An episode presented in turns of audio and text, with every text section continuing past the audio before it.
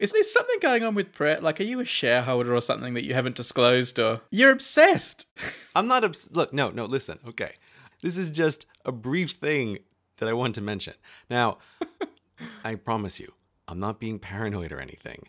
But right.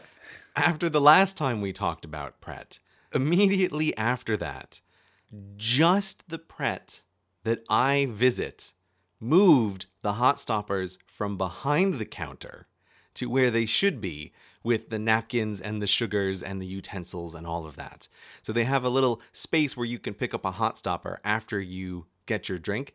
And I thought, oh, isn't this fantastic at first? This is a company wide policy change that has happened everywhere, and they're finally doing it the way that it's supposed to be done. But no, turns out, after visiting a few other Prets, I discovered it is just the Pret that I went to and complained about in the morning.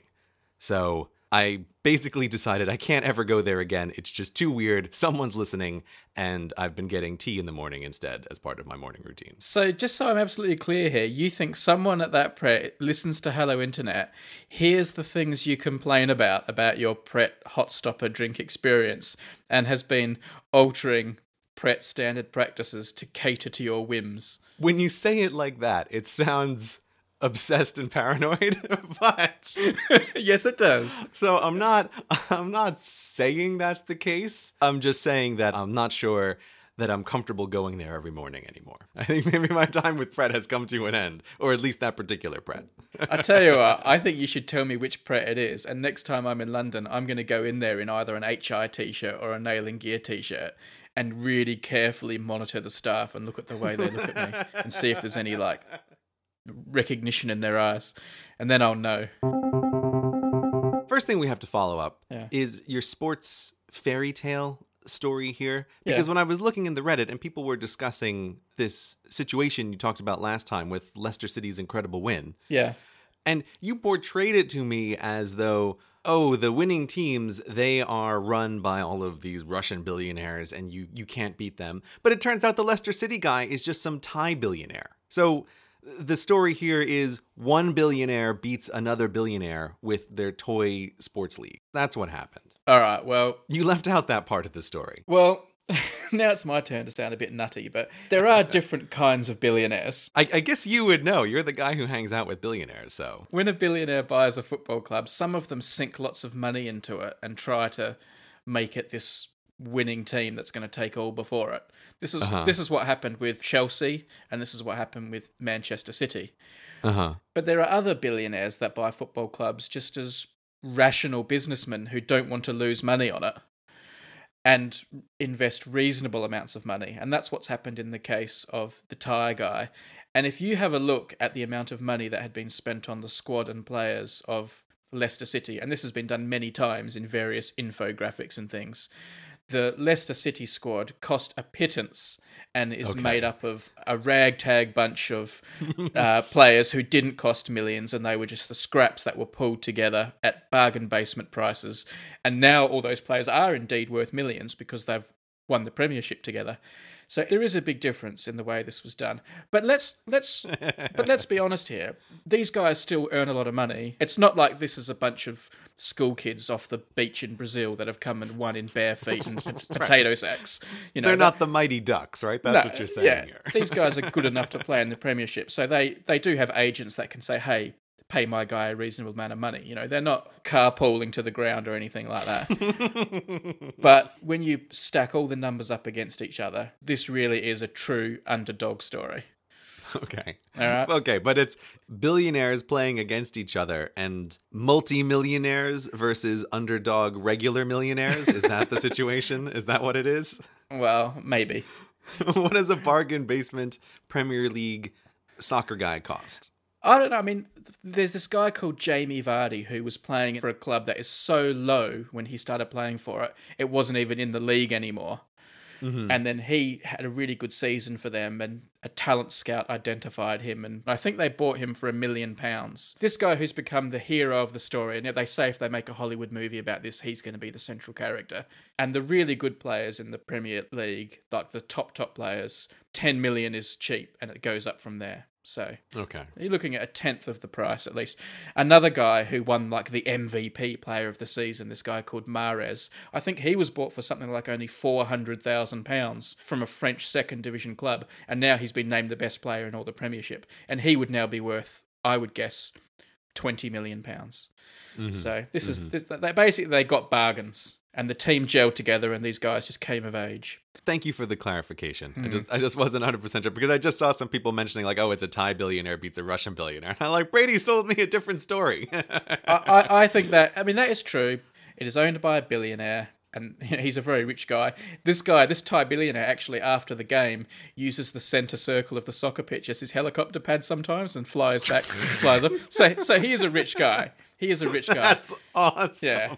But he, but, but, but he, he has not sunk a disproportionate amount of money like the owners of Manchester City and Chelsea. They've just thrown the kitchen sink at it and basically said, "I don't care if I make a loss. I want trophies." This Thai billionaire is like some the owners of some other clubs who's a bit more rational about it because you know he never thought he could win it, so it wasn't like he was throwing the kitchen sink at it. He just wanted them to survive and wanted it to be a, right. an income source for him. So there you go. we were discussing the 5,000 to 1 odds of this particular event occurring. As many people wanted to point out, those odds were 5,000 to 1 for this particular sports team occurring. And so, Brady, you having an incredibly unlikely thing occur in the league in your lifetime is much more likely than it seems because of course there are many 5000 to 1 events that are happening all the time not to diminish of course the amazingness of, of you having seen this but we will slightly because of course we only notice the incredibly rare things that that do happen to us. So it's it's like there's funny statistics of how rare events are more likely than again in humans would intuitively think they are because you can't possibly think of all of the rare events that don't occur all the time And I, I totally get that. There's, I'm sure a bookmaker would give you odds on the Loch Ness monster wandering onto the field during one of the games. Mm-hmm. And, but I, I do understand what these people are saying. But this is like winning the league, and of all the things you can bet on in the course of a league season, Yeah. wi- winning the league is kind of the one thing that matters the most. But I get, I get what they're saying, and Yeah. it's still a fairy tale. And yeah, and I understand the subjective joy of watching such a thing. I may give you a hard time about this. I am sympathetic to the fun that you must be having watching your sports games. And also to win a league, like lots and lots of unlikely things have to happen over the course of a season. But but I think this whole thing just goes to show that even billionaires have their dreams come true sometimes.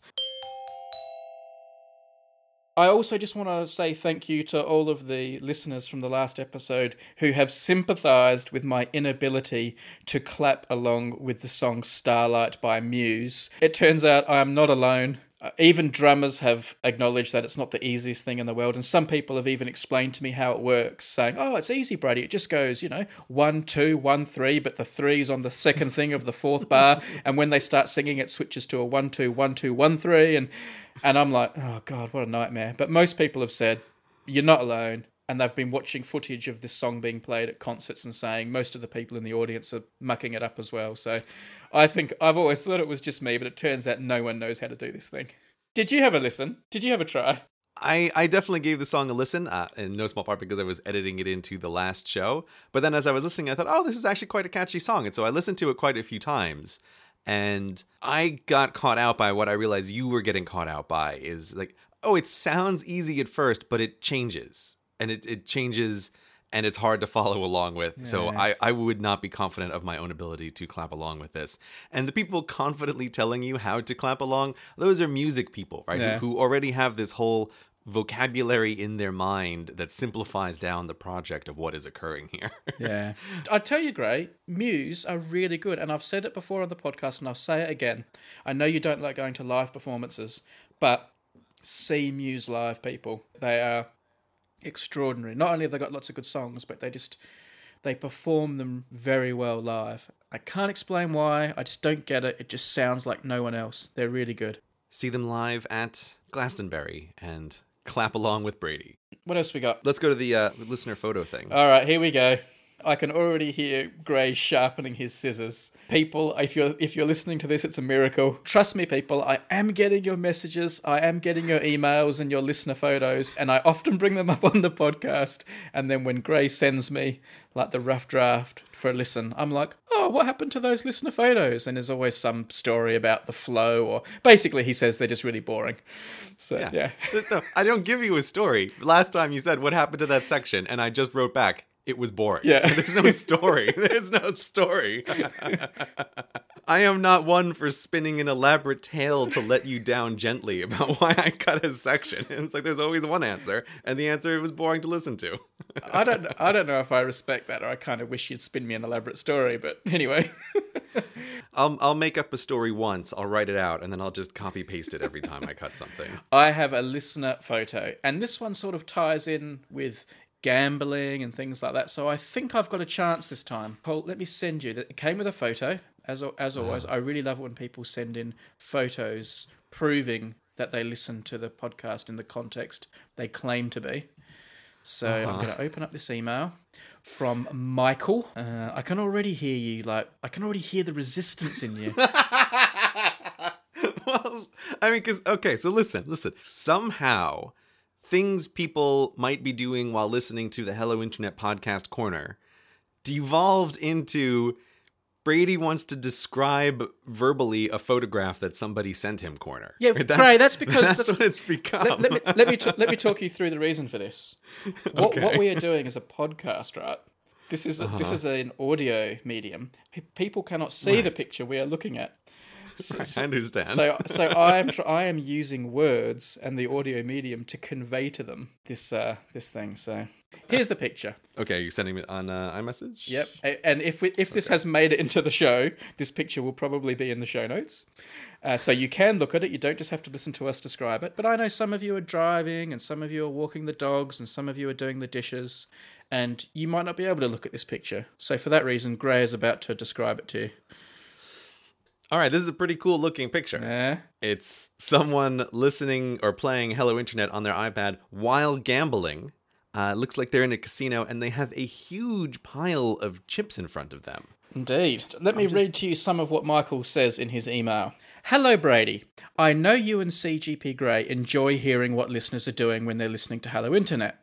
Well, I don't know where Michael gets that idea from because Grey certainly doesn't enjoy it, but I do enjoy it. Anyway, He must be working his way through the archives. yeah, he's listening to the early stages when you used to leave these in.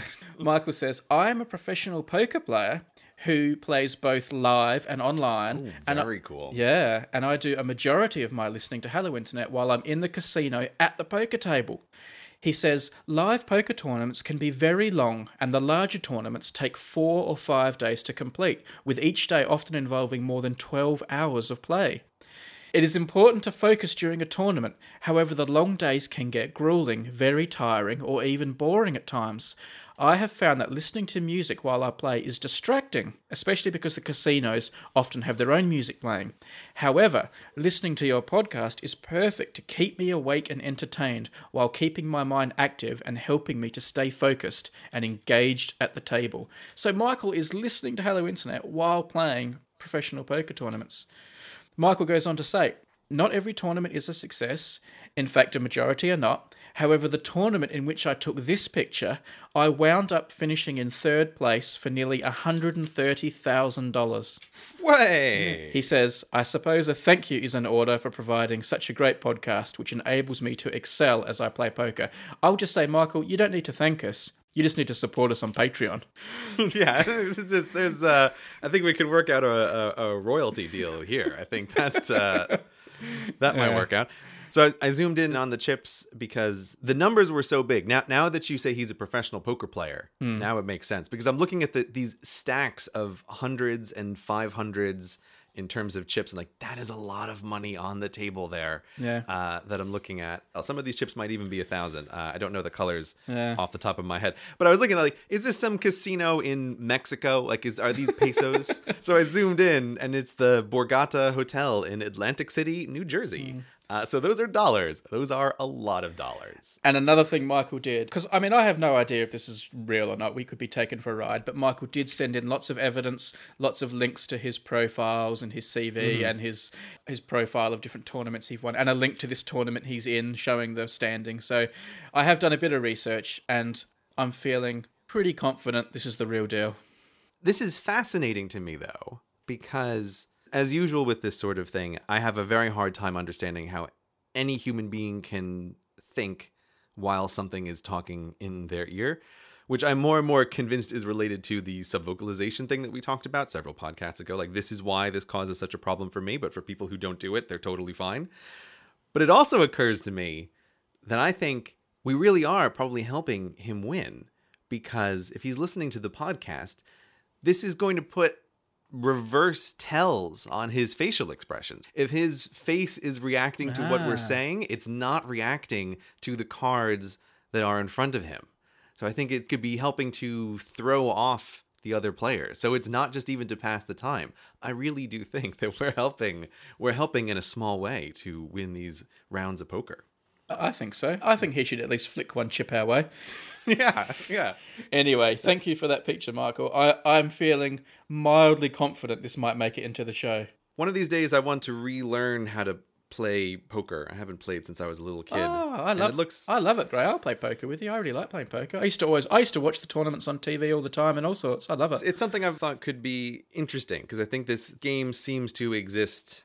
Like I, I believe professional players when they say that it is not just about the numbers, that it's it's about playing an opponent, and I think oh, I, I can see how that could be the case. But it, it looks interesting. It's just something I've been vaguely thinking. Oh, I should relearn how to play that. But maybe I'll be Brady and I will be playing poker at some point in the future.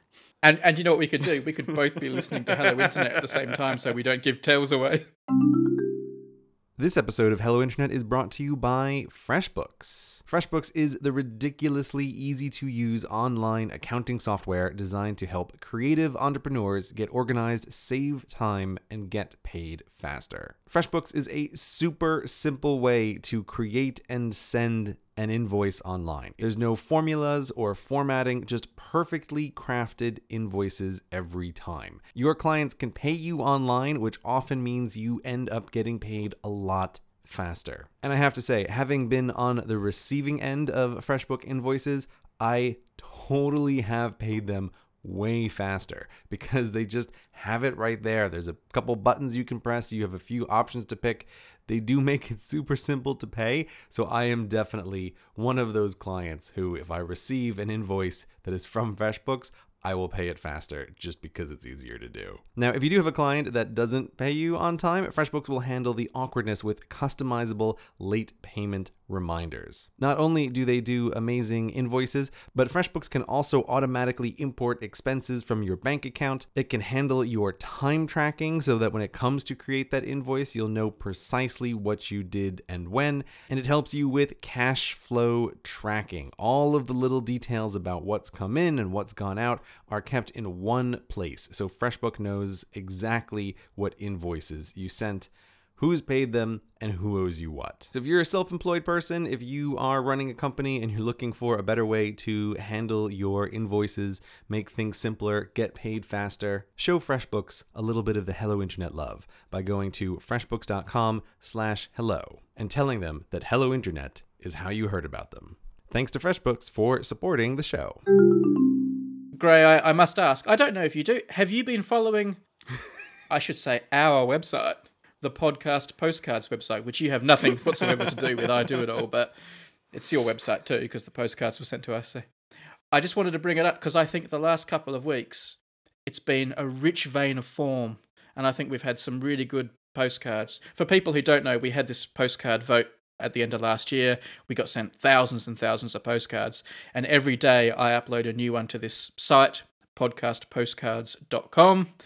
And just lately, I just think there have been some really good ones. So if people have forgotten that exists or didn't know it existed, now's a good time to check it out. No, it looks great. I don't go there every day because what I prefer is what mm-hmm. happens quite naturally. That every once in a while I remember it exists.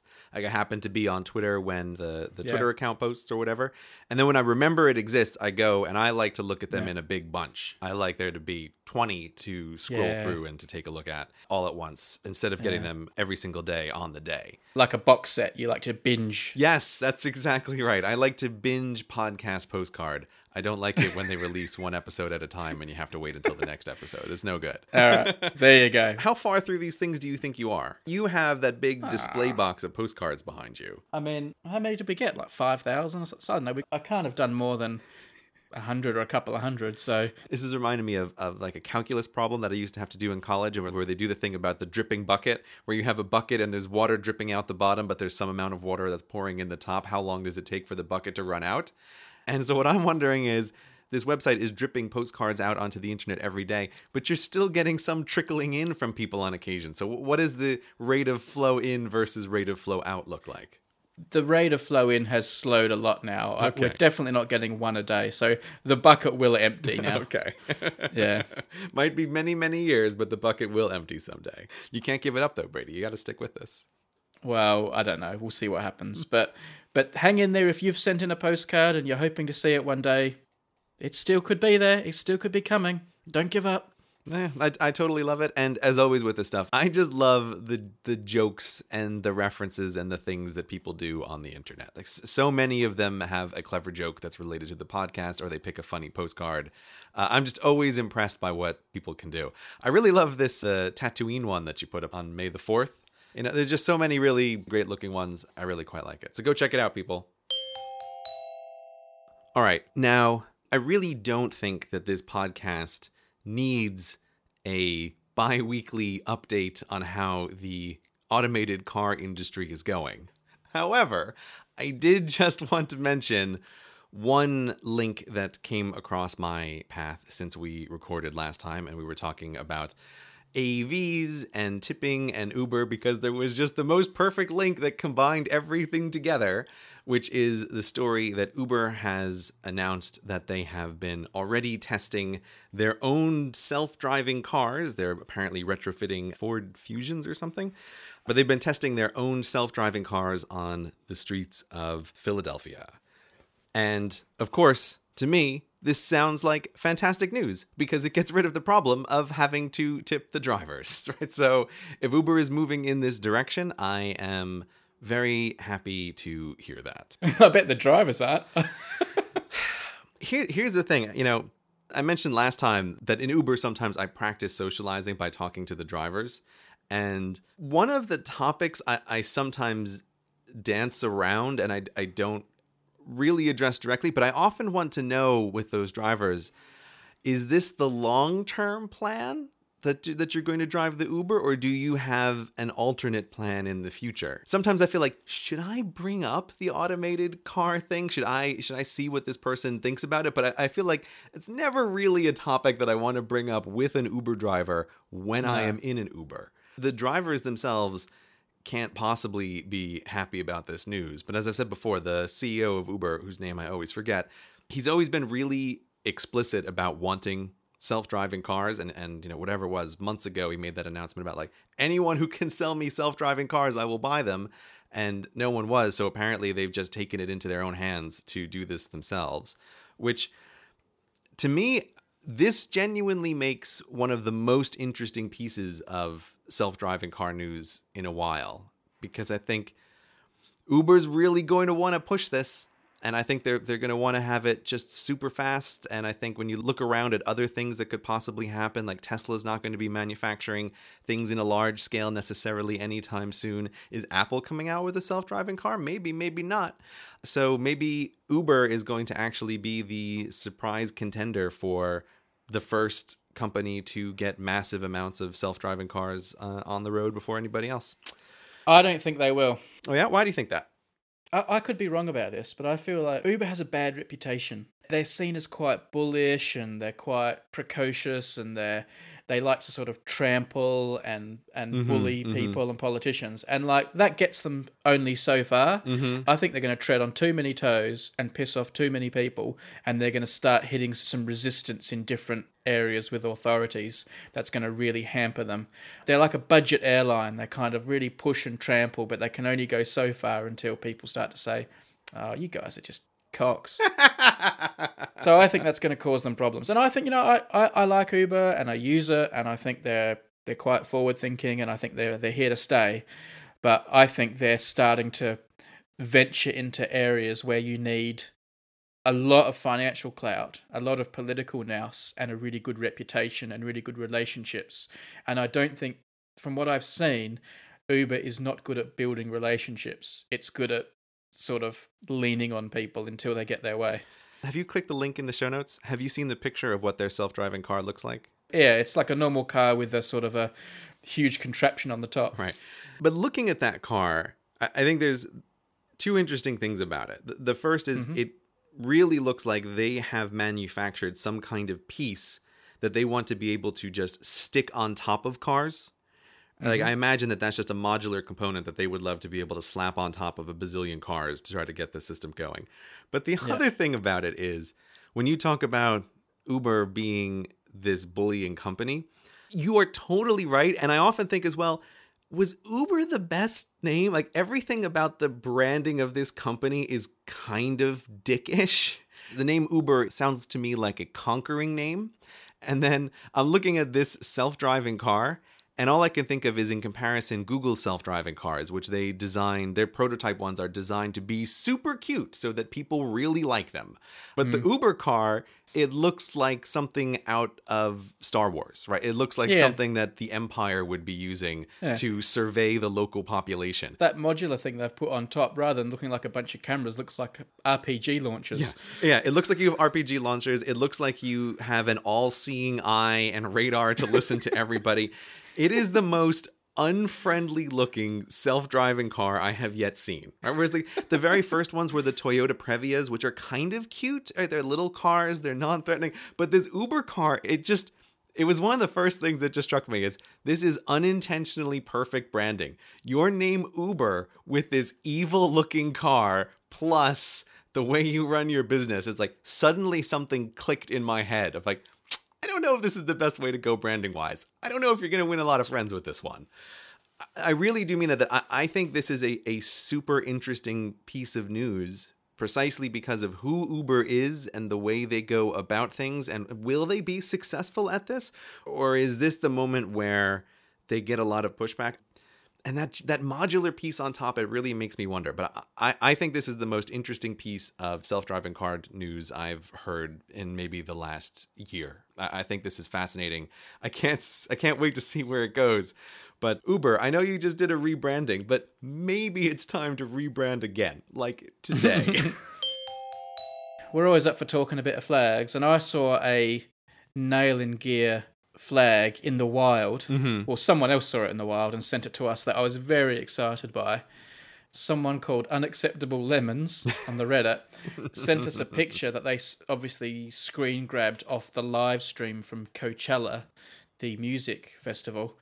And you see a big audience of people in front of a band playing, and one lone member of the audience is holding aloft one. Normally, there's a hundred flags at these concerts, but there's just oh, one yeah? flag being, being held aloft, and it is the mighty nail and gear. I was so amazed that I assumed it was a fake and had been photoshopped, uh-huh. but I'm, I'm assured it's not. Apparently, it's the real thing. So, someone has gone to this concert with thousands of people and they're just waving the nail and gear in front of the cameras, and it's there like a beacon over the audience. I loved it. looking at the picture i can tell it's real because of the pixels it definitely this is there's no way this is photoshopped i have to say, it looks awesome to see the flag out in the real world being waved around proudly Yeah. uh, and it looks great to see it in a big crowd of people too I, that, that's super fun and Yep. there's one other thing that someone sent me on Twitter, which I really liked. I'll put it in the show notes. It's Valthonis on Twitter. And he posted how he flies the nail and gear when a new episode of the podcast is out. And so he puts it up in front of his house whenever there's a new episode of HI dropping. And I think That is fantastic. I really like that. I like the idea that somewhere in the world, when a Hello Internet episode goes live, someone is putting up a flag to mark the moment. I, do, I do love that. it's like how when the Queen's at Buckingham Palace, they fly her special flag above the building. Right, right. I think if you're listening to Hello Internet in your house, you should be flying the nail and gear above your house. Just just for that two hour period. Just for that two hour period. And once you finish, bring it down, make sure it doesn't touch the ground, Right. fold it up, Fold it up. put it away. Yep. Get out your flag handling gloves. You know, the whole the whole routine. Speaking of flags, though, many, many people have brought to our attention the Milwaukee situation. So I guess we should talk about that briefly.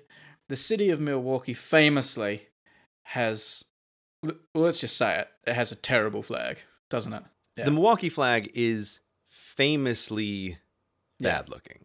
This seems very unofficial, but it's almost become official. I don't think this has been backed by any authorities or anyone with any power to change the flag, but some person or group or something called the People's Flag of Milwaukee have started their own design process and vote for a flag. But they're very organized and they're also trying to encourage people to lean on the councillors to change the flag based on their poll Hmm. and the the media is really picking up on it. So while this is sort of amateur and it's not it's not the real deal, it does seem to be a little bit beyond just a bunch of people in their kitchen. that seems to have a little bit of momentum behind it, and they have come up with a short list of flags that they think should replace the Milwaukee Dogs Breakfast flag. And have you seen the shortlist, Grey? Well, that's interesting because I I had been uh, as you were inundated with lots of links to the Milwaukee flag stuff, and I just assumed that it was an official thing from everything I had I had briefly seen. So it's interesting to know that it seems perfectly official, but it cause, because it is so well I, done. I could be wrong. I don't know. Correct me if I'm wrong, but from what I can tell, it just looks official. But if you have a look at their official website, they have a section where they list all the council sort of older people and they're telling people let these people know that you support Mm-hmm. Right, the right. initiative to adopt so it looks like maybe this hasn't got the official imprimatur yet but it's getting it's getting momentum so maybe it's a bit like our hot stopper campaign while starbucks hasn't officially endorsed it everyone knows about it and it's inevitable that it's going to happen right, and they're slowly rolling it out. yeah yeah so yeah, every, everybody was tweeting this, but I, I'm I, I'm actually not a fan of this. Uh, yeah I'm not sure if I was if I was Milwaukee, I would want to change it. I- think this is one of these cases where your flag has become so famous for being bad that it is now its own thing, right? That, Are we talking Maryland Point here? Uh, no, no, no. Okay, so Maryland Point is not what I was going to say because Okay. this is not so bad it's good. There's Hmm. there's something different about this. The Milwaukee flag is it is fugly. It is just awful. uh, it really, really is. It's it's Yeah. terrible. There's no way I can be like, oh, it, it's so bad, it's good. It breaks every rule of flag design and then makes up new rules and breaks them too. Yeah, exactly. It's terrible. The closest thing I can think of is this is like on the national stage how the flag of Nepal gets to be the one that's different. How the flag of Nepal has a different shape. Now, of course, Yeah. that flag is is a nicely designed flag. It's very interesting, of course. I feel like the Milwaukee flag has reached the point where it gets to be the one hideous flag. That we, we can go around and we can clean up all of the other flags and make them better and that would be nice and everything. But I when I first heard about the Milwaukee referendum, I thought, no, no, I'm not in favor of this one. I, I think I vote to stay with the current Milwaukee flag. I, I think they should keep it the way it is because right, this is all the one that gets to be the example hideous ugly one. But you know what? I don't think we should even talk about those other candidates then. Those they're basically a bunch of flaggy flag rebel scum imposters with no official backing trying to bully out the chosen proper flag and they aren't even worthy of our time. This episode of Hello Internet has been brought to you by Squarespace, the simplest way for anyone to create a beautiful landing page, website, or online store. With their easy to use tools and templates, Squarespace is the easiest, cleanest, simplest way I've seen to create a website from scratch. Go to squarespace.com and use the offer code HELLO for 10% off your first purchase. I use Squarespace every day and I'm a really happy customer. I've used it for blogging, making photo galleries. I've even made a little store from time to time to sell merchandise. And if a techno numpty like me can handle it, anyone can. In fact, the only thing I've not used it for so far is creating a Kermit Roosevelt memorial website, but I'm not sure how much longer that's going to remain the case. Grey made a really compelling case last episode with his Squarespace ad read. Anyway, if you have anything you want to put out there, maybe just a, a CV site to let the world know who you are and what you could do, it could be a clever way of finding work. Or maybe you just want to show something off. You've got a collection of rare coins you want the world to see and you've been photographing them and no one ever sees them. Squarespace is the best place to go to make that happen, to make a site that's going to look really good, something you'll be proud of. You just go along, you can choose from their huge range of templates, tweak it, give it your own look and style, and then easy as you like, you fill it with content. It could be your pictures, your words, maybe you even want to upload your own podcast. I could talk about it all day long, but the best thing to do is just go there, check them out. Squarespace.com. Have a play, see how it works. If you do go ahead and create a website, you can use the offer code HELLO at checkout. As I said before, 10% off your first purchase if you do that and the people at Squarespace will know you came from Hello Internet. As always, a huge thanks to them for supporting our show. In the last episode, this actually caused a lot more discussion than I expected. I thought this would be one of the things that happens in the podcast and no one comments on. You never know what the internet yeah, is going to latch on. You to. never know. This ended up being something that caused a lot of interest with people, and this was the fact that Grey had not heard of Scott of the Antarctic, Captain Scott, Robert Falcon Scott, who I thought was sort of a famous figure from history. He was famously this guy that tried to get to the South Pole. He'd lost the race to the Norwegians, led by Amundsen. He got there just after them, mm-hmm. and then his tragic mission was beset by problems, resulted in all these people dying, including Scott himself. You don't need uh, to retell the story, Brady. Everybody knows who he is. everybody know. Everybody knows. Interestingly, though, and this is the thing that I think is most famous about this story of Robert Scott, and I didn't know this properly either. But there's this famous story that they're they're all freezing to death and starving in this hut on the way back from the South Pole. One of the people in the team, and I actually thought it was Scott who did this, and I was wrong about this. It was it wasn't. It was another guy called Oates.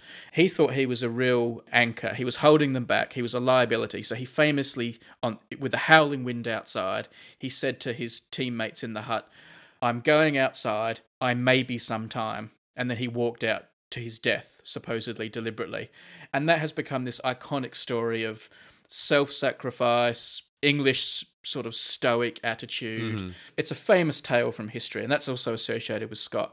So, a lot of people who don't even know who Scott is, or Oates is, who said that, or this mission, a lot of people often know the saying, I'm just going outside, I may be some time, because it's become this kind of famous saying when you're le- when you're leaving.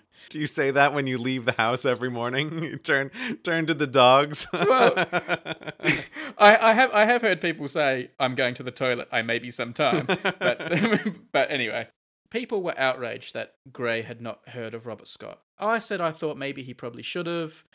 I thought everyone would agree with Grey and say, you know, Scott's not very famous. It turns out on the Reddit, loads and loads of people on the Reddit were saying, of course you should have heard of Scott. He's really famous. Mm-hmm. And not that many people, some did, but not that many people said, well, I've never heard of Scott either.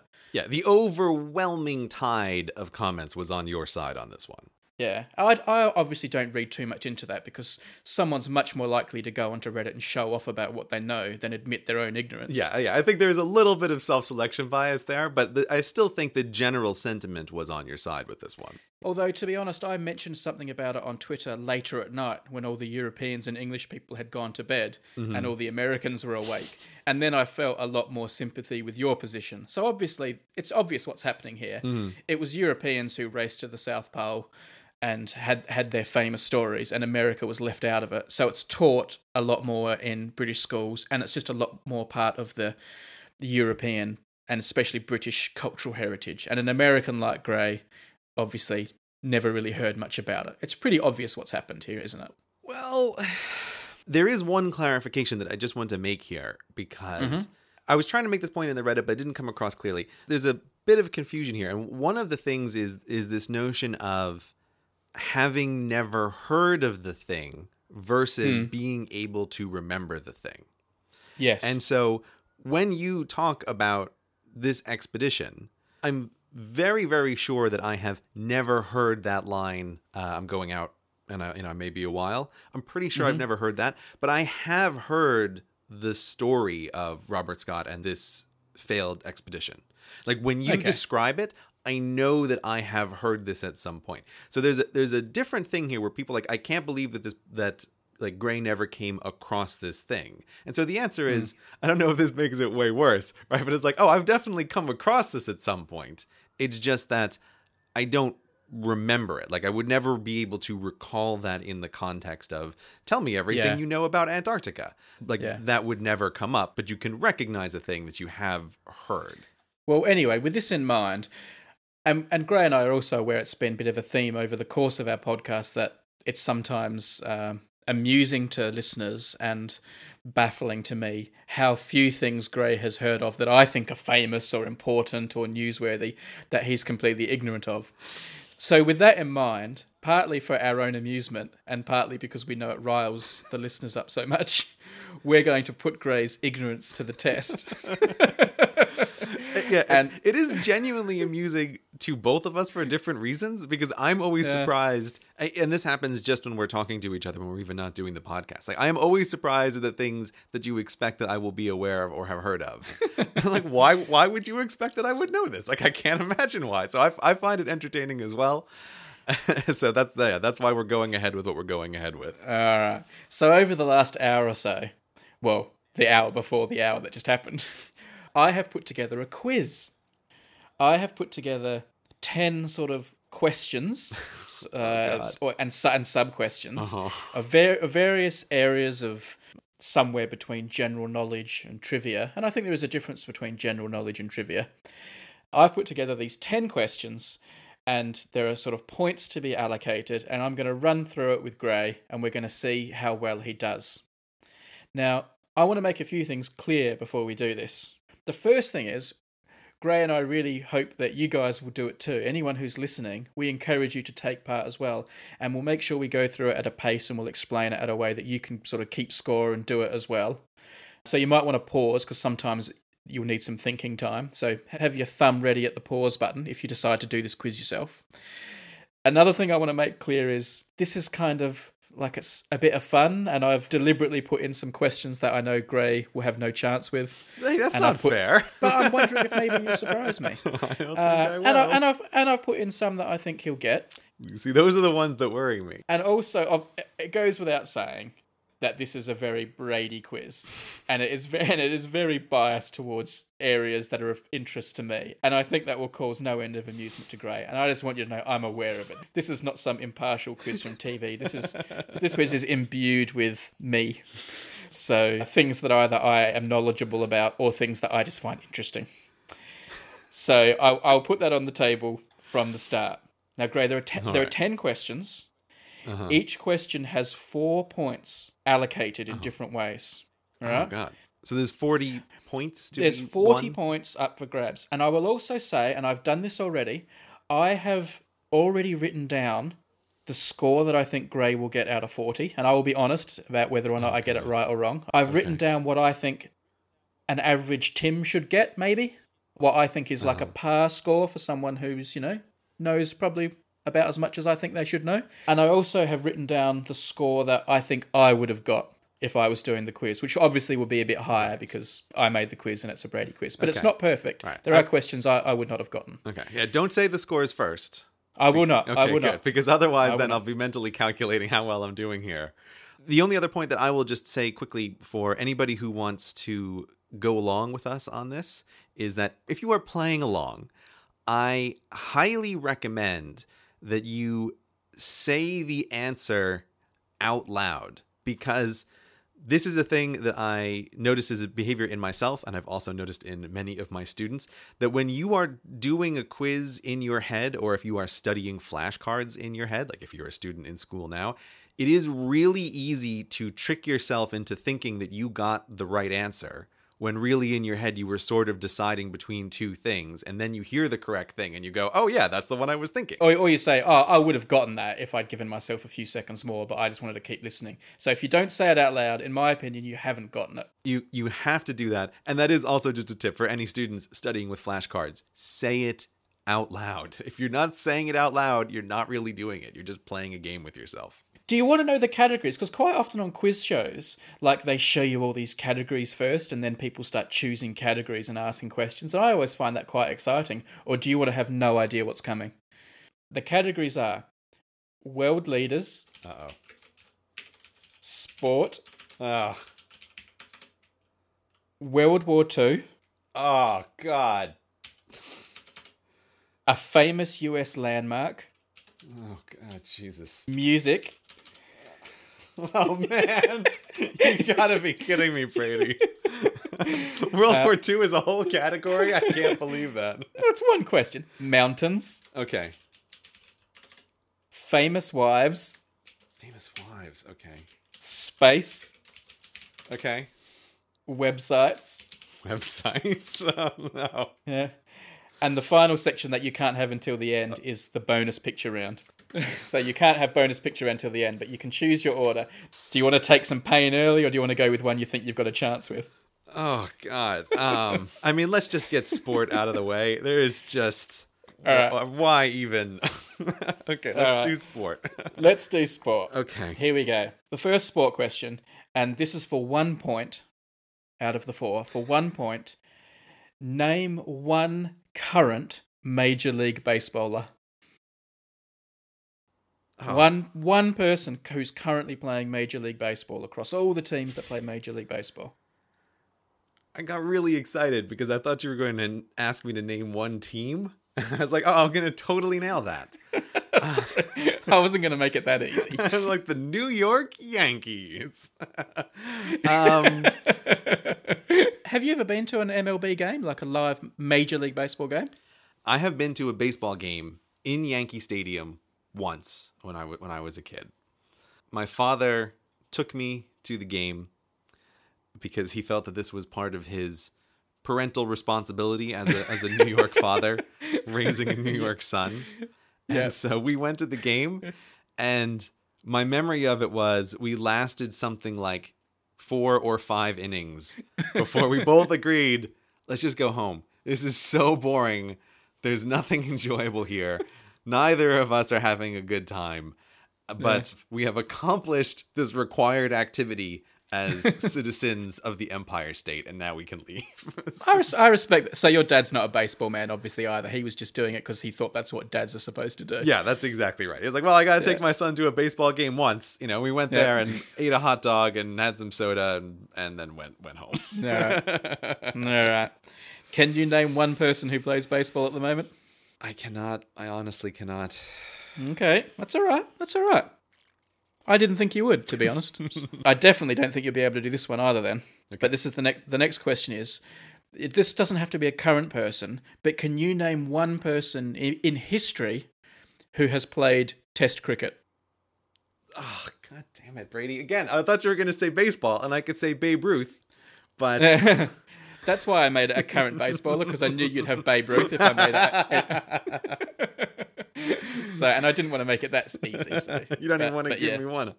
I was going to say, can you name any baseballer ever other than Oh, Babe Ruth wait or, a second. or Lou, wait or a Lou second. Gehrig? Wait a second. Yep. Wait a second. Uh, Jeff Dujon. You sneaky bastard. that is cheating, and yet I have That to is you. not cheating. That is if that is not cheating at all, my friend. I can name you one test cricketer. You've used social engineering to get that answer. For those who don't know, Jeff Dujon is, is my username on Reddit. And and Gray knows that I, my username is based on my all time favourite cricketer. yes. Victory. believe it. Well done. No, well done. Well done. You can name a cricketer. There we go. Boom. Headshot. But who, who did Jeff Dujon play cricket for, do you know? um, it was the the Australian Black Stumpers.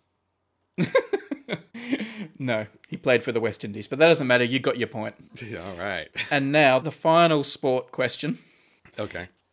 This is to do with the World Cup of Soccer, right? Okay.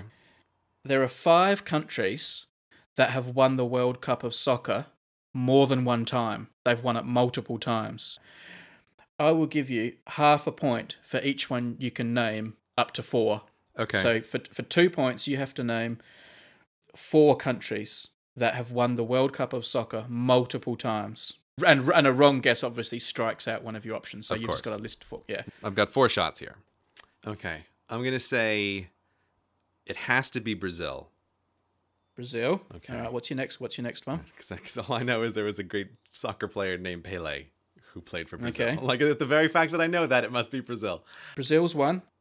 What's your next one? I'm going to guess Australia. Okay. We've got Brazil, Australia. What's your next one? I'm going to guess England. And I'm going to England. guess Germany. Those are going to be my four. Okay. So Brazil is correct. Hmm Brazil have actually won it the most times. I think they've won it five times. Australia is very incorrect. Okay. Australia have never even got near the final. They've only I was, qualified. ba- I was the... banking on their, their success per capita at the Olympics for that one. no, I'm I'm sorry. England, I'm afraid, is incorrect. They have won the World Cup, but they're one of the three teams that have won it only once. hmm So, so England is incorrect, and Germany is very correct. I think Germany, maybe if you include West Germany, maybe have won it four times. Okay. and they're the current holders of the World Cup as well. The Germany one, my, my guess was Germany bec- simply because I know it seems like England players really hate Germany, so I figured Germany must be victorious more than England. That was my wager on that one. Why why must it be Germany? That's my guess. Well, Grey, from a possible four points in the sports section, you have taken two. I think I did great there. I'm pretty pleased so far. Nice work. There you go. They're boding well for you. Yeah. I'm feeling uh, I'm feeling super confident. So let's dive into music. All right, here we go. To start with here, the first three things is I'm gonna I'm gonna say to you a lyric from a song, and you need to tell me either the the person or the group of people who made this song lyric famous. Okay. Here's the first one. Can you sing it to me? I won't sing it. I should point out, I didn't point this out at the start. I'm never going to try to trick you here. There aren't going to be trick questions like, you know, pound of feathers and a pound of gold and stuff. It's my idea is not to is not to trick you. Yeah, no, no, that's fine. It so I will tr- attempt to read it in a way that doesn't obscure it in case Right, you do recognize it. Here's the first one. When I was younger, so much younger than today, I never needed anybody's help in any way. Do you know that line? Oh. I'm not going to I'm not to get it. It sounds familiar, but I'm not going to get it. Yeah. Do you want to let that one go? I'm going to let that one go. Okay. That was the song Help by the Beatles. Ah, damn it! I had like John Lennon in my head, but I was I was not gonna get the Beatles. Okay, yeah. Okay. Here's another one. okay. Don't forget me, I beg. I'll remember you said. Sometimes it lasts in love, but sometimes it hurts instead. I have no idea. No idea. No idea? No. All right. That's from a song called Someone Like You by Adele, and Adele is a very popular musician at the moment. Okay, I I gotta say that is that is unknown to me. That's okay. That's okay. Fair enough. 700 million hits on YouTube that song's had. Do you mean that literally seven hundred million? Yes? No, that can't possibly be. I'm afraid so. Don't, don't, by the way, you're not to touch your keyboard. Okay, all right. No, I, I, I, just like the seven hundred million just sounds way. That sounds like a crazy number even for music. That's like uh, Psy. No touching your keyboard at all. Obviously, you, you could be Googling all of this, but I'm assuming you're not. Yeah, I think you, you Uh, would you would hear it on my steam powered Yeah. keyboard if I was googling. And besides, what's the fun in that? I am not the least bit afraid of looking like a total ignoramus on the internet, so I have nothing to lose here. Yeah. Do you know who Adele is, or is she? Is that name not mean much to you? that means nothing to me. Yeah. Okay. Here, here's another song lyric for you. Got a long list of ex-lovers. They'll tell you I'm insane. I've got a blank space, baby, and I'll write your name. It's just really weird hearing you say that. Um, I'm just distracted by the you-ness of that. of Sorry, that man. Reading. Are you are you you feeling a bit confronted there? Yeah, I am feeling a bit confronted. right. uh, I, I don't know. I don't know. That is a song called Blank Space by Taylor Swift. And if you thought 700 million hits was impressive, you'll be pleased to know that one has had 1.6 billion hits. Well, at least I know who Taylor Swift is. Yeah. I can. ev- I can. Is it off of her album 1989? I think it. Yeah, it is on that album. Yeah. No, so uh, at least at least I know who she is. I'll tell you what. That's had 1.6 billion hits, and I am not uh, afraid to admit quite a portion of them have been from me. I I really like that song. Yeah, Taylor Swift is good. Now, there's a quiz show called University Challenge in the UK, and whenever they have their music section, they play pieces of music. And I always get really excited, and my wife gets really excited because we think maybe they're going to do something contemporary that we have a chance of knowing. And 99 times out of 100, they end up playing pieces of classical music. Uh, so I thought it was only right that we have some a classical music question, but I'm not going to be as mean as playing you a piece of classical music. I'm just going to ask you the German composer Beethoven. What is his first name? This is the fame. I'm sure there are a million Beethovens. People will be pedantic. We, you know the Beethoven I mean. What's his first name? Oh. Ah. That one's there, is it somewhere? I have all of these ridiculous things popping into my head. my brain was like, Gunter, run with Gunter. Right? It's like, Gunter. No, it's not Gunter. Gunter Beethoven. Yeah, he's great. I love his stuff.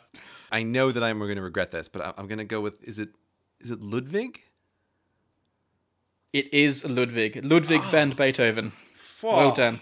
Well done. You Oh get the point. man, I feel tr- tremendous relief from that. Okay, all right. Well done. Well right. done.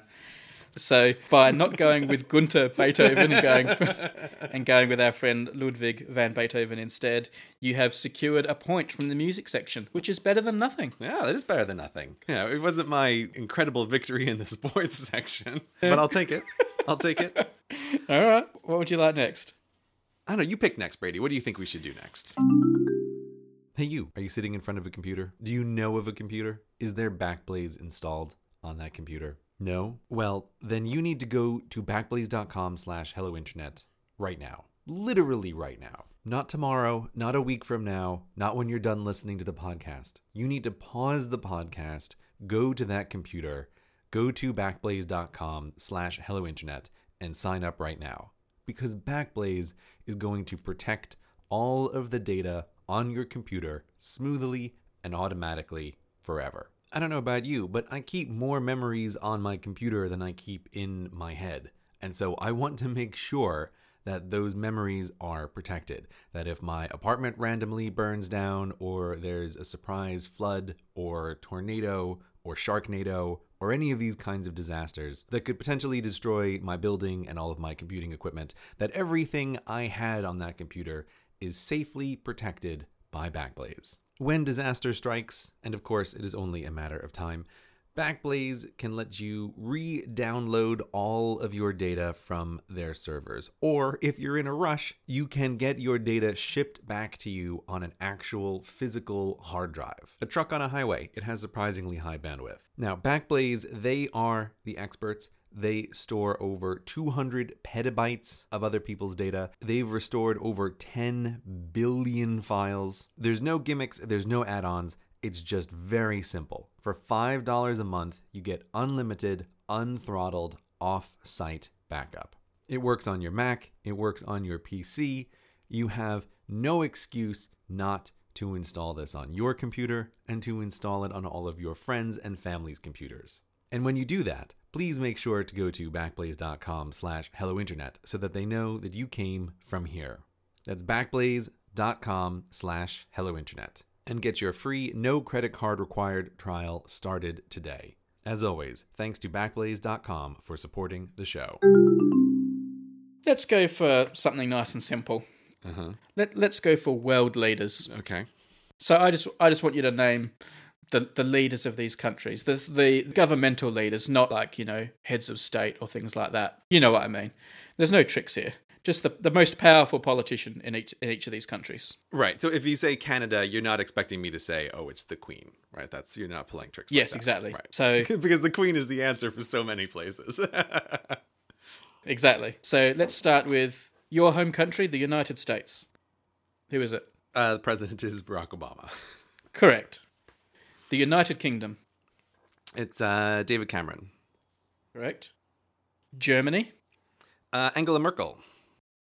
Correct. And finally, Australia. And because of the way politics works in Australia, I should say we're recording this on the 20th of May, 2016.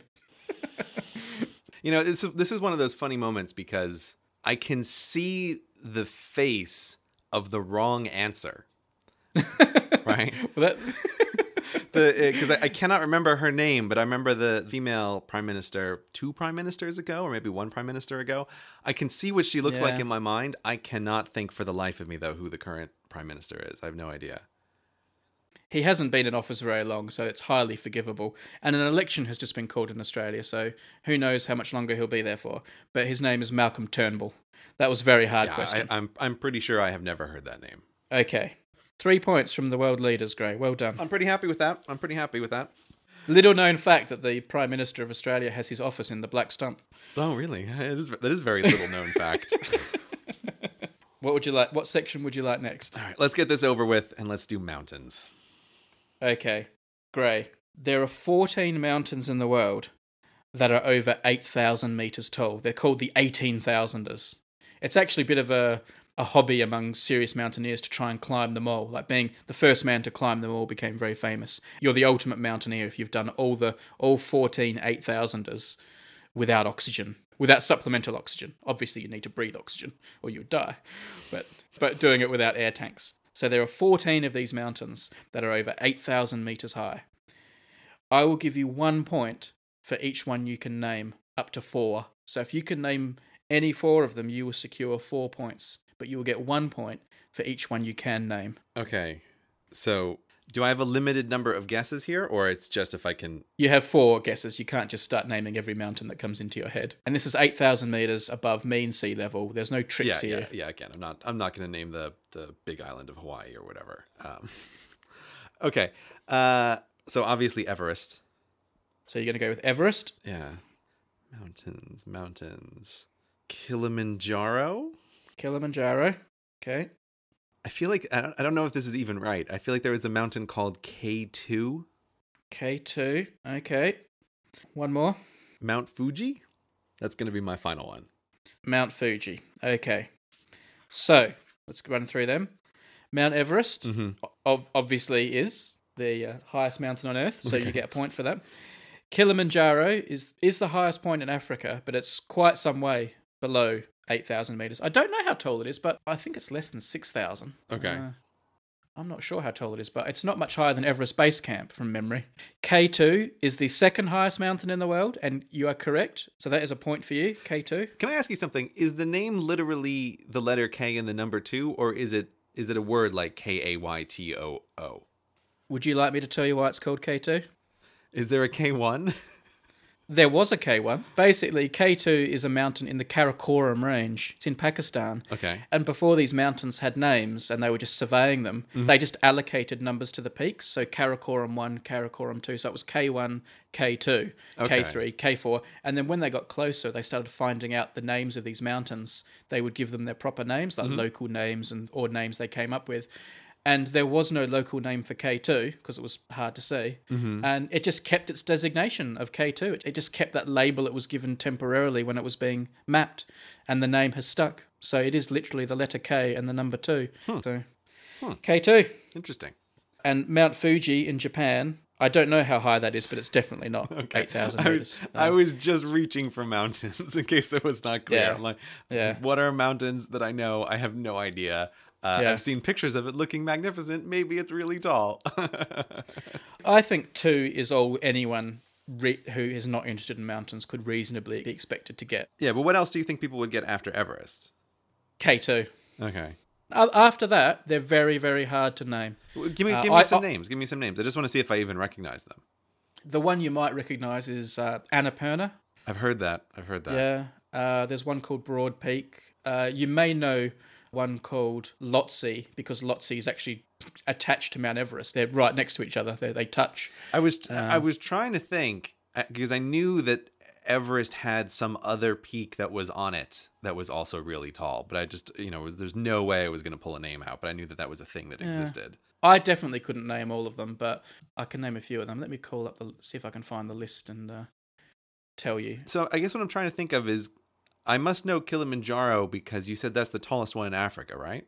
Yeah, it's a really iconic mountain. It's also it's reasonably easy to climb, so a lot of people climb it for charity and stuff like that. So you know, your friend, your fellow teacher at your school could conceivably go and walk up it with a charity group and raise money for cancer research and stuff. So you would know lots of people who climb it. So Okay, so that that's why I know the name of that. Okay. yeah. So Everest K2, Kangchenjunga, which is very hard to say. It's also very near Mount Everest. Is the third highest mountain.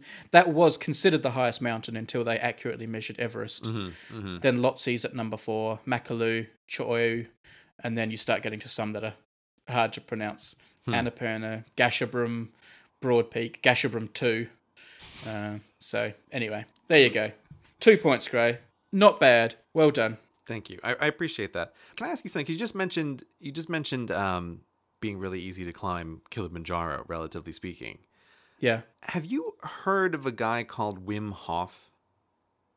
I don't think so. Who's that? Okay. You have to you have to look into this guy because I don't know if this is a real thing. I've I've just heard this, but apparently he's a guy who climbed Mount Everest in just his shorts without any of hmm. the actual equipment that is required to climb Mount Everest, which to me only further diminishes the accomplishment of climbing Mount Everest. It's like, wait a minute, Yeah. can some dude climb it in his shorts? I feel like I have you know, th- this might be a thing that I'm just totally wrong about. I haven't fully investigated it, but it's one of those things where I've suddenly heard this name from a bunch of different places associated with a guy who has set a world record for climbing Everest without any climbing gear.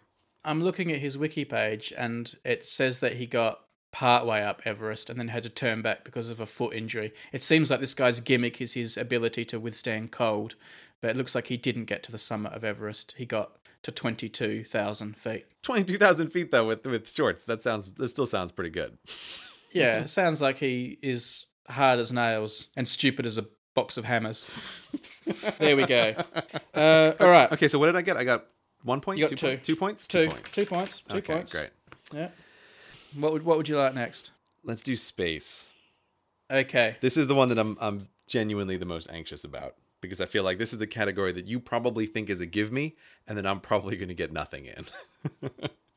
Well, this one's a bit different too. It's it's a bit different to some of the others. The task you have to do here mm-hmm. is I want you to to list the 10 largest bodies in the solar system. 10 largest bodies in the solar system in descending order, starting with the biggest, going down to the 10th biggest. You will get 2 points if your list is indeed in descending order, and you will get 2 points if your list is correct for a maximum of four. So I want 10 bodies from biggest to smallest. And if they are indeed in descending order, two points. And if they are the actual biggest to the actual 10th biggest, another two points. Does that make sense? okay, so it's it's ten in or okay, I got it right. So if, if the whole list is right, I'm getting two extra points. Yeah. Okay, well, so this starts easy, right? It, all right. Where does it start? It starts with the sun, Okay. and then we're gonna go to Jupiter and Saturn, Mm-hmm. right in that order.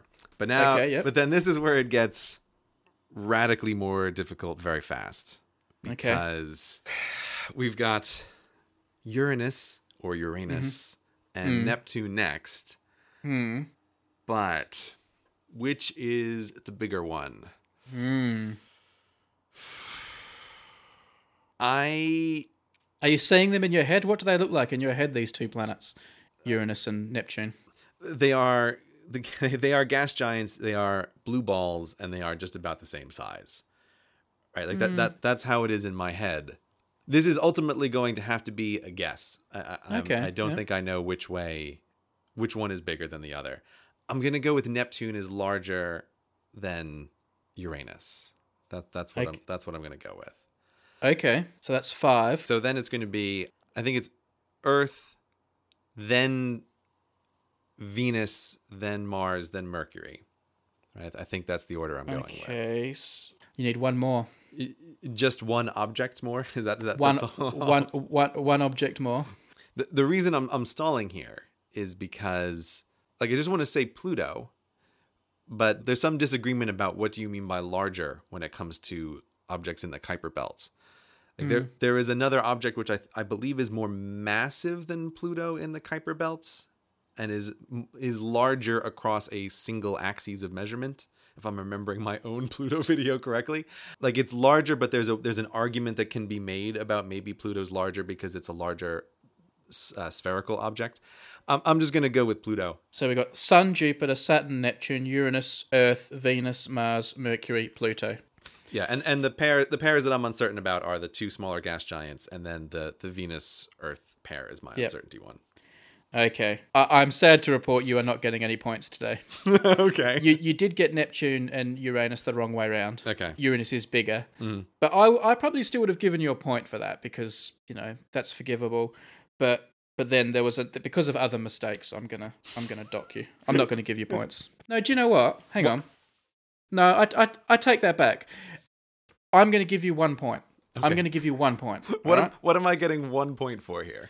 You're getting one point because like from high for high school a high school student back in the day before all the new discoveries and that you did get the planets in the right order except for neptune and uranus. Mhm. but here's the deal. There are actually objects bigger than mercury and pluto that you left out and they are both moons Uh, yeah, so i think that was a bit tricky but I, I did make it clear it was bodies i wasn't trying No, to no, no. That's. I, I, yeah, I yeah, that is uh, that totally falls into the category of yeah. borderline tricky, but not actually Yeah, tricky. That yeah. like that is um, I, So- I will give that to you as as valid. What is it like Io and Europa? Are those the two biggest moons? I can't No, remember. What, no. what are the biggest They're- they're- moons? the Ganymede, Ganymede, the, yeah, the, the, the moon of Jupiter, and Titan, the moon of Saturn, are both on the list. Ah, So, okay. so, it sh- so it should have been the Sun, Jupiter, Saturn, Uranus, Neptune, Earth, Venus, Mars, Ganymede, Titan. No, that, that's good. I, I, it's a totally fair, totally fair question. I just in case in case anybody's disagreeing, I, that is not a trick question. I think that's a good. That's a good one. So I've given you, I've been, I've given you a generous one point there. That goes against my rules, but I think you do deserve one point. Coming away with zero for that level of knowledge Yeah, I'm. I'm not sure that I. I'm not sure that I do deserve one point, but uh, you know, you're the you're the marker here. What would you like next? What category would you like next? All right, another one. I feel like let's just get it over with. Is World War II. Okay, this is a little bit Brady. This one, I I apologize. Okay, we're going to talk about nuc- the nuclear bombs dropped on Japan. okay. There were two of them. For one point each, what were the two cities that had nuclear bombs dropped on them at the end of World War Two? Okay. Hiroshima and Nagasaki. Correct and correct. Okay. Now, for another two points, you can give me either of these four pieces of information, any two pieces. Okay. The nicknames of either of the two bombs that were dropped, or the planes that dropped them. Okay. So it is. Um, the bombs were Fat Man and Little Boy, and I can only remember one of the planes. It was the Enola Gay. That's that's as close as I'm gonna get. That's correct. And the the other plane was Bockscar. Do you know which? Do you know which bomb was dropped on which city? Uh, no, I don't actually. I, I sort of presume that that Fat Man was Hiroshima, uh, but I, I don't know if that's correct. You you actually gave me more information than was required because you got both bombs and you also got the plane. That's interesting about the plane though, because I think I never knew that there was a second plane. Like when you see say that name, Bockscar was that the name of the other plane? Yeah, but it's spelt B O C K S car, usually as one word, hmm. not bo- not boxcar with an X like on a train. Mm-hmm. But it was a it was a pun because the guy who first captained the plane surname was Box mm-hmm. B O C K S. I didn't know this off the top of my head. I re- was reading about it earlier. I knew I knew the name Bockscar, but I didn't know how it got the name. So it was just it was just a pun on the the, the captain of the plane's name. Great puns making their way even to nuclear holocaust. yeah. But but Grey, that's a that's a shiny four points, maximum four points. wow, I feel like I did pretty well there. You did very well. Look, looking at my scores here, I think I'm, I'm doing much better than I anticipated on this Brady quiz so far. Here's a super bonus question. What was the third Japanese city that was in the mix for getting bombed, but got lucky because of weather and things like that? Oh, this is in the category of I will recognize it when I hear it, but I will never be able to remember it. I, I would I wouldn't get this. It was Ko- Kokura. Yeah, They dodged a very big bullet, so to speak. But, yeah, um, yeah, no joke. yeah. All right. Nice work, Grey. Nice work indeed. Okay, All right. let's do the next one on the list. Then let's do famous U.S. landmarks. Okay, this is just one famous US landmark. Okay. Have you been to it, Grey? This these questions are Mount Rushmore. Yes, I have been to Mount Rushmore. Oh, I'll ask you about it in a minute because I'm really curious. But let's get the questions out the way first then. Okay. In what state is Mount Rushmore for one point? It's uh, South Dakota. And I want to hear the four faces carved into it Oh. f- for half a point each, and then one point if you get them in the correct order. Oh no! Um, are you kidding me? In the correct order? And when I say correct order, I mean from left to right as they appear if you're looking at the mountain, sort of, you know, front on from the famous viewpoint. You can think out loud to get the names first if you want, and then rearrange the order before you lock in your order. Right. So, so it's like the, the thing is, it's it starts with Washington, right? But then it's it's the two it's the two guys in the middle that's the problem. Washington's on the left, and I think Lincoln's on the right. Teddy Roosevelt is one of them in the middle. But the the fourth president is oddball one. I don't is is it Okay, I'm go- I'm gonna make a I'm gonna make a safe guess here, and the missing president is Jefferson. My brain keeps telling me for some reason that it's Monroe, that there's like an oddball one in Rushmore, but I'm I'm gonna I'm gonna play it safe and go with Jefferson. And what's your order? Okay, so it's Washington. The one that I'm uncertain about is next to Washington, so I think it's Washington, Jefferson, Roosevelt, Lincoln. I think that's what it is. Four points, Grey. Four points for that section. Oh, That is the most. That is the most trivia of trivia. Fantastic. What's it like going there? I've always wanted to go and see it. Is it is it more or less impressive than you thought it was going to be? I'm glad you picked this one because I I always use this monument as an example of doing an American road trip Yeah. because it is in some sense the most road trippy of road trip things that I have experienced because if you do an American road trip, as I always say, there's only one correct direction, which is you start on the East Coast and you go to the West Coast. That is the only acceptable way to drive coast to coast. Uh, Yep. it is the much more enjoyable way. You will you will love it that way. Why? Okay, so the, the reason that direction works is because if if you start you start in New York or Boston or something, you are starting in a very densely populated area.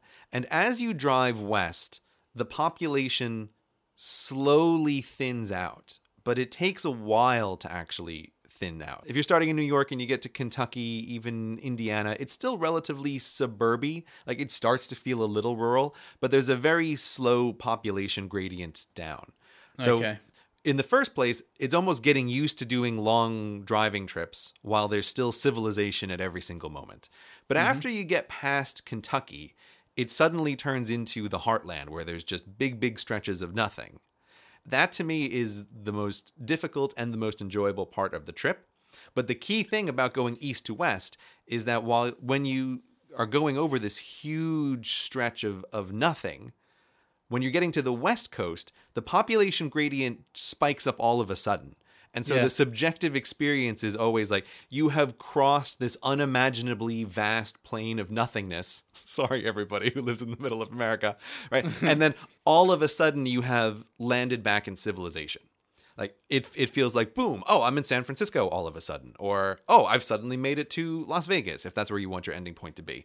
It's I think that experience is the more enjoyable experience. That's a better way to do it than the reverse way where you're suddenly out in the desert and then slowly civilization creeps back on you in this way that you don't really notice. I think it's harder to appreciate the other way, having done it both Yeah. ways. Mount Rushmore, what's it like? But so this is key for understanding Mount Rushmore. When you go to Mount Rushmore, to get there, if you are driving east to west, you have driven across two states worth of corn before Mount Rushmore. And hmm. there is essentially nothing to see along this path. There's a couple of interesting roadside attractions, but it's just it's just barren. It's just nothing. Mount Rushmore is in the middle of so much nowhere. It's it's almost hard to understand if you're coming from the east. Hmm. And so when you arrive in Mount Rushmore, in many ways, there's not actually a whole lot to see. I mean, it's a huge statue in the mountain, basically. But I mm. remember arriving there and almost feeling like this bizarre holy experience. Like I have Yeah. traveled through the corn for many days and now I am here at this destination. And I just I have this very strong memory of just walking around Mount Rushmore eh, like in the silence and looking at the mountain.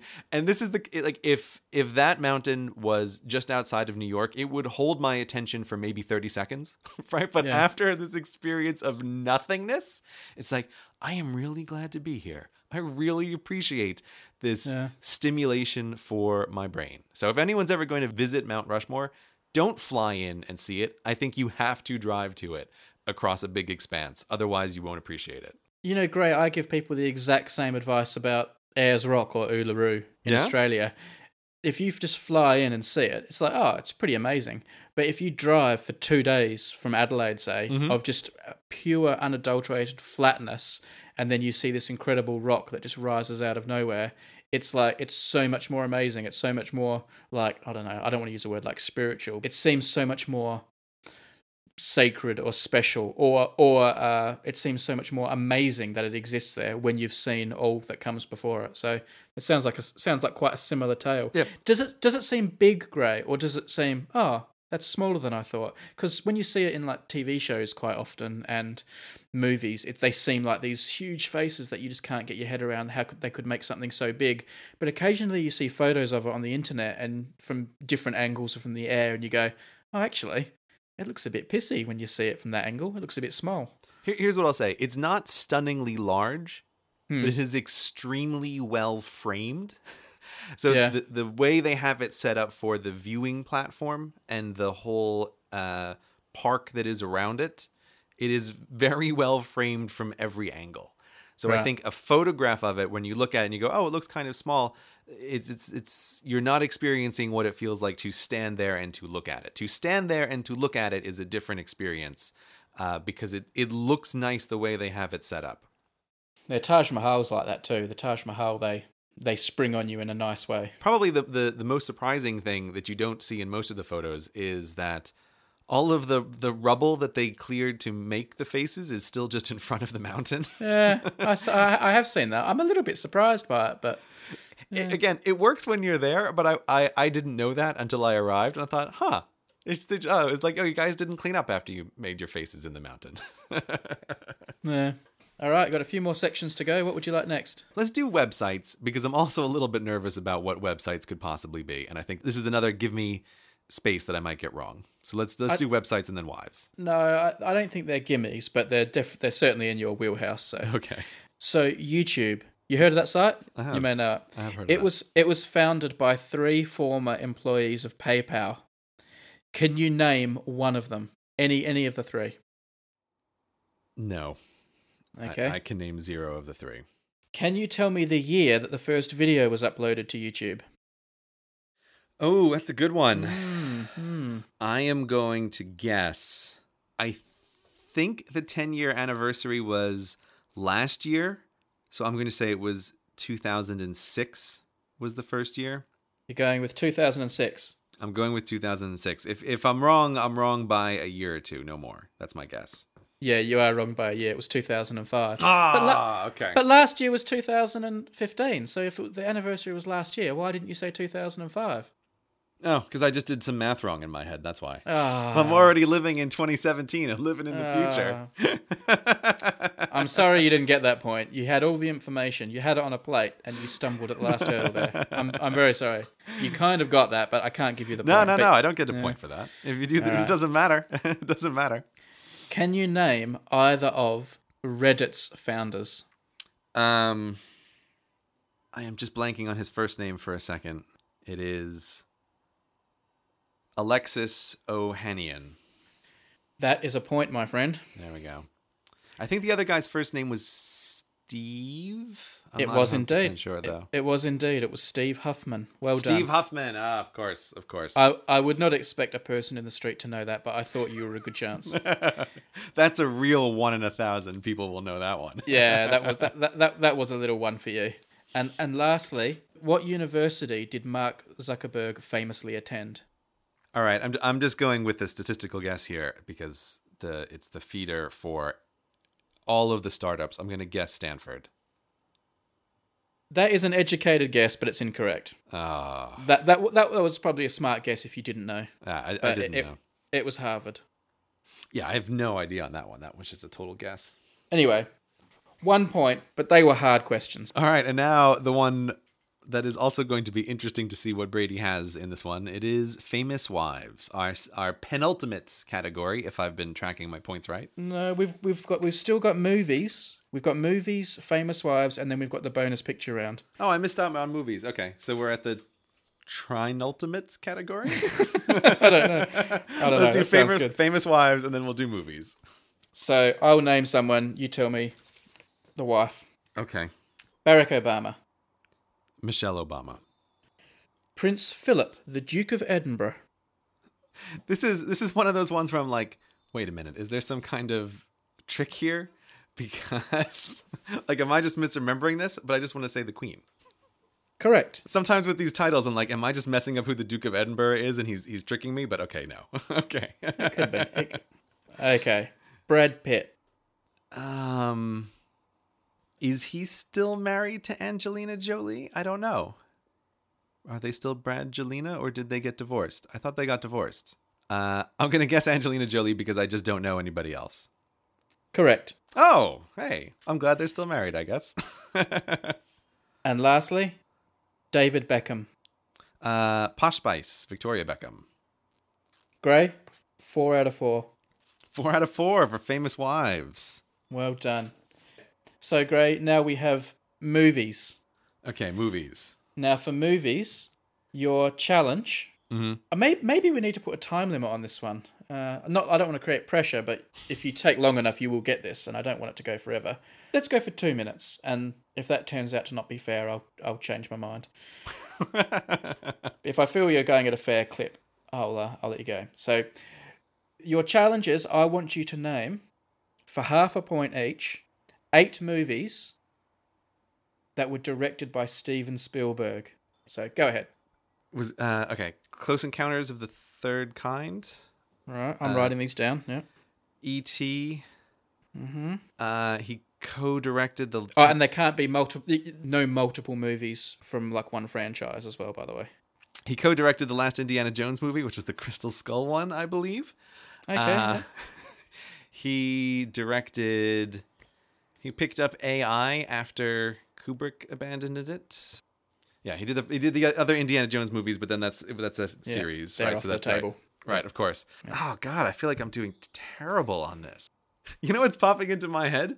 When I, when I was a kid, I suddenly I haven't thought of this in 25 years, but I know in grade school I had to do some report on Steven Spielberg. All right. So I'm suddenly remembering that grade school me did a report on Steven Spielberg that adult me is trying to reach back into. And the only thing I could pull out of it was that I thought it was cool at the time that he had a pinball machine in his office or something like that. like, oh, thanks a lot, grade school me. You're not helping out. All right. Come on, no fudging for time here, Grey. So let's let's let's get some more out there. I'm going to give you a small extension, but th- I think he directed War of the Worlds with Tom Cruise. right. But I feel I'm I'm just totally missing his famous movies. I, I can I can feel it. Yeah, it's Uh, pressure, man. It's pressure. You've said you've got five on this list. Jaws? Did Steven Spielberg Yes. do Jaws? I don't know. Do you want that on the list? At six on the. I'll, I'll, I'll put on. on the I'll put it list? on the Six on list. I'm gonna throw it out there as a as Yep, a contender. Um, I'll give you 20 more seconds to name two more. Steven Spielberg did Back to the Future. Oh man, I'm just totally reaching as the clock is running out. Uh, All right, I'm oh, gonna. yeah, you're gonna you gotta call it. I'm no, gonna. you're right. I'm gonna call it. I'm gonna oh, call it. man. You you will you will you will kick yourself because you obviously know loads of these, but um, Yeah, so, but, but that's what this is. Like this this this I think is the whole thing about quizzes, right? Is what can you recall just under blank, pressure, right? Yeah, yeah, yeah. Not e- not even just under pressure. I think the whole idea of recalling something just on the spot is it's Yeah. a different kind of thing than just knowing about stuff in general. So I this is this is when I feel like I am going to regret this more than any of the questions we've done so far. Yeah, I think so too, because So- you know loads of these. Anyway, you've got Close Encounters correct, E.T. correct, Crystal Skull, AI, War of the Worlds, and Jaws are all correct. He didn't Okay. direct Back to the Future. That was Okay, Robert yeah. Zemeckis. But, Yeah, uh, I think that was just reaching. I was just reaching. I think he may he may have been involved in the production, but he d- he certainly didn't direct it. So you've got six you've got six there for a total of three points. Uh, so I'm going to give you three points. Uh, let's let's name name some famous ones. Duel, of course, was his first one. Catch Me If You Can, The Color Purple, Empire of the Sun, Hook, Minor, uh, Minority Hook. Report, oh, I should have known Hook. Okay. Link, Lincoln, Jurassic Park, uh, Oh man. Saving Private Ryan, Schindler's List. Uh, so- oh god. Yeah. So anyway, anyway, un- under under pressure, under pressure, I think three was still pretty good. Oh man, I cannot mean- believe that I forgot Jurassic Park. I Yeah, saw I mean- Jurassic Park.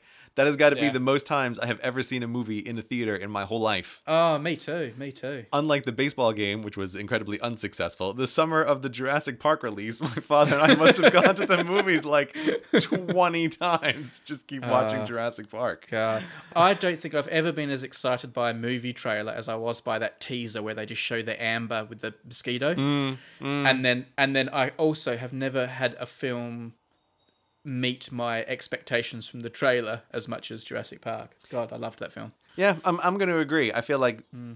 Jurassic Park in the theater at that time was the the the apex of movie experiencing that I will ever have in my whole life.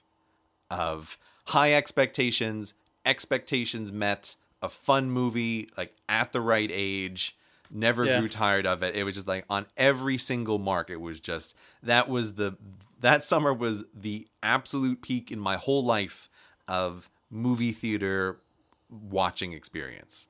Without Do you know what? I, I agree with you. I completely agree with you. Uh, I'm going to controversially say one that is just behind it, but one that I also think was a real theatre experience that I went to multiple times. Mm-hmm. And and and people aren't going to like me saying this, but Titanic as well. I, I was so impressed by that at the cinema. Like I, just watching that on a big screen, I was like, "Wow, this is incredible filmmaking!" And it just looks so amazing because they remade the ship and it was so big, and so I went and saw that a lot of times as well. But Jurassic Park is my number one. I reckon I saw that five times. Jurassic Park the cinema. Titanic is one of those movies that I I wonder. I feel like I I never gave that movie a fair shake because I was I was just at the wrong age for it, and I just remember sitting Yeah. in the theater on a date and feeling that this was the longest movie I had ever seen. uh, but that was it was just the reverse of everything. I, I I'm willing to grant that if I saw Titanic again, or even if I had just seen it a couple of years later, I would be much more receptive to it than I was at the Yeah, time. But it, for me, that was like the anti Jurassic Park. It was just everything was at the wrong moment for that one. Have you watched the Plinkett review of Titanic? Uh, I must I must have. I don't remember it off the top of my head, but I must have at some point. I think that's a really fair review because I obviously thought he was going to absolutely tear it to pieces the way he did mm-hmm. the Star Wars prequels. And he does tear it to pieces and he criticizes it, and I can't disagree with any of the criticisms. Mm-hmm. But also, you come away from that thinking he acknowledges it for what it is. It's a great piece of filmmaking. Like, mm-hmm. It did all the things it was supposed to do to be a film that people would enjoy. And I, I took it hook, line, and sinker. I loved it. And I still, I still enjoy watching it. I still enjoy watching it. We've, we have one more round, Grey. This is the bonus picture round, so you're going to need iMessage. Bonus picture round. Okay. Bonus right. picture round. So for people who have been stuck with us and are doing this, we'll have these pictures somehow in the show notes in a way that Grey devises that he sees fit because he's a smart boy. We'll link to them. That's what we'll do. how how will we possibly do this? We'll link to them. You'll be unsurprised to hear that this round is dedicated to flags. Oh, oh God. Okay, pressure's on. Uh, I'm going to send you four flags. Okay. Here comes here comes the first one. Number one. Obviously, I just want to know what this is the flag for. yeah, of course. All right. Brady has sent me a flag. It's orange on the top. It's green on the bottom. It's white in the middle, and there's a wagon wheel in the center. This is the flag of India. Correct. Here comes here comes number I might not be so confident for the next one, but I felt like I've got this one. here, here comes number two. okay. What do you got? What are you saying? Okay, we, so we have it's the it's the America flag with the it's not actually the America flag, but it looks like it, and it has the single star in the corner instead of uh, a field of stars. And the thing is, I always, I know I always kind of mess this up, and I feel like this is the flag of two places, but I want to go with Liberia as the as this flag, or possibly Puerto Rico. Liberia is correct. okay, phew. Okay, here comes number three. I feel like the Puerto Rico flag is similar. I can't remember it, but it's something like that. Number three coming your way. It's the English flag, and it has a it has a, a sword in the corner, and What what sort of thoughts are percolating around your head? Okay, so so this is one of those moments where I'm I'm worried that I'm overthinking a thing. What I'm suddenly getting confused by is I'm thinking City of London, right? But what I'm thinking of is is City of London has the dragon crest that they use on everything. And what I'm suddenly less sure of is is this is this Gibraltar or is this City of London? Like in City of London is the dragon and Gibraltar is this one, but maybe Gibraltar has a different one. No, Gibraltar, no, of course not. Gibraltar has the um I think it's the castle and the key. That's their flag. So I'm going with City of London, but I'm going to feel really stupid if the City of London one is a dragon, and I'm just messing this up in the corner, not the not the sword. City of London is my final answer. Correct. Oh, oh, thank God. Okay. Woo. Final one. If this isn't evidence to people that when I do videos, I forget everything in the videos immediately after, I don't know what else is. There's the final one. okay, final one. I have never seen this flag before. Uh, so what what I'm looking at here is a purple background.